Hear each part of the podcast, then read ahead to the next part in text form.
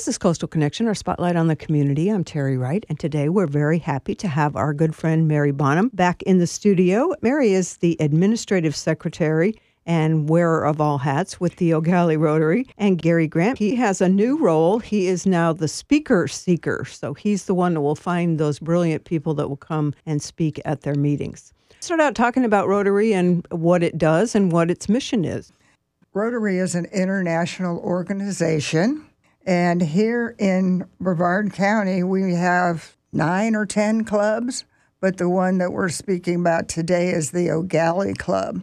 And some of the charities that we have supported over the years, mainly from our Brewfest activity, which we'll talk about more in a bit, are groups like the Gallie High School Aviation Program, Habitat for Humanity, the Hunger Project, Solar Light for Africa, Who We Play For, Women's Center, and AMI Kids.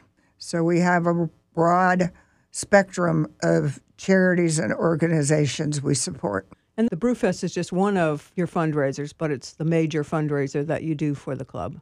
Yes, Terry. It's our biggest fundraising event of the year. We raise money from in some other ways, and all the Rotarians support these organizations. It's one of the greatest joys about being a member of the Rotary is making a difference in the community, locally, and some of these globally.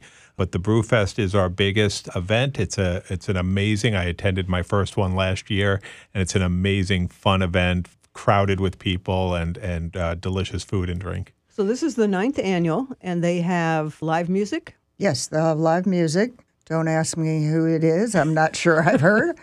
but I will say there are 41 brewers, from, and that's the largest number we've had um, from around the state of Florida. So the brewers are anxious to come. It's building a reputation.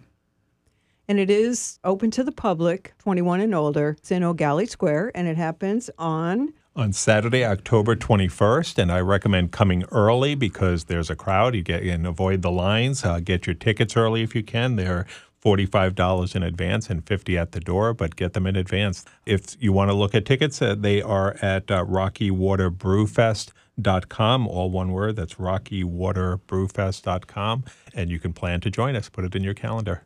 And if you check out their website, and I believe they have a Facebook page also, you can find out about some of the brewers that will be there and about the live entertainment. And they also have a brewer event on Friday evening before the Brewfest on Saturday. Right. And it's very well attended. The sponsors are, and we have quite a number of sponsors this year. Uh, we've raised the most money from our sponsors that we've had since we initiated this event.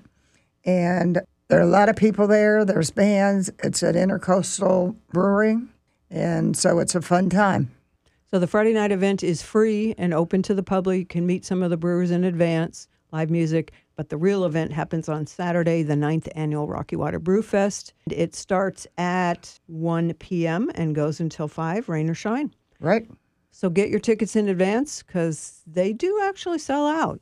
And if they sell out, there are no more to be had. Yeah, can only have so many people. Once again, get your tickets and find out more at RockyWaterBrewFest.com. Thank you so much for all the great works your club does in our community and for coming in to tell us about it. Well, thank you, Terry, for supporting it with coverage on WFIT. And thank you, everyone, for being a part of it.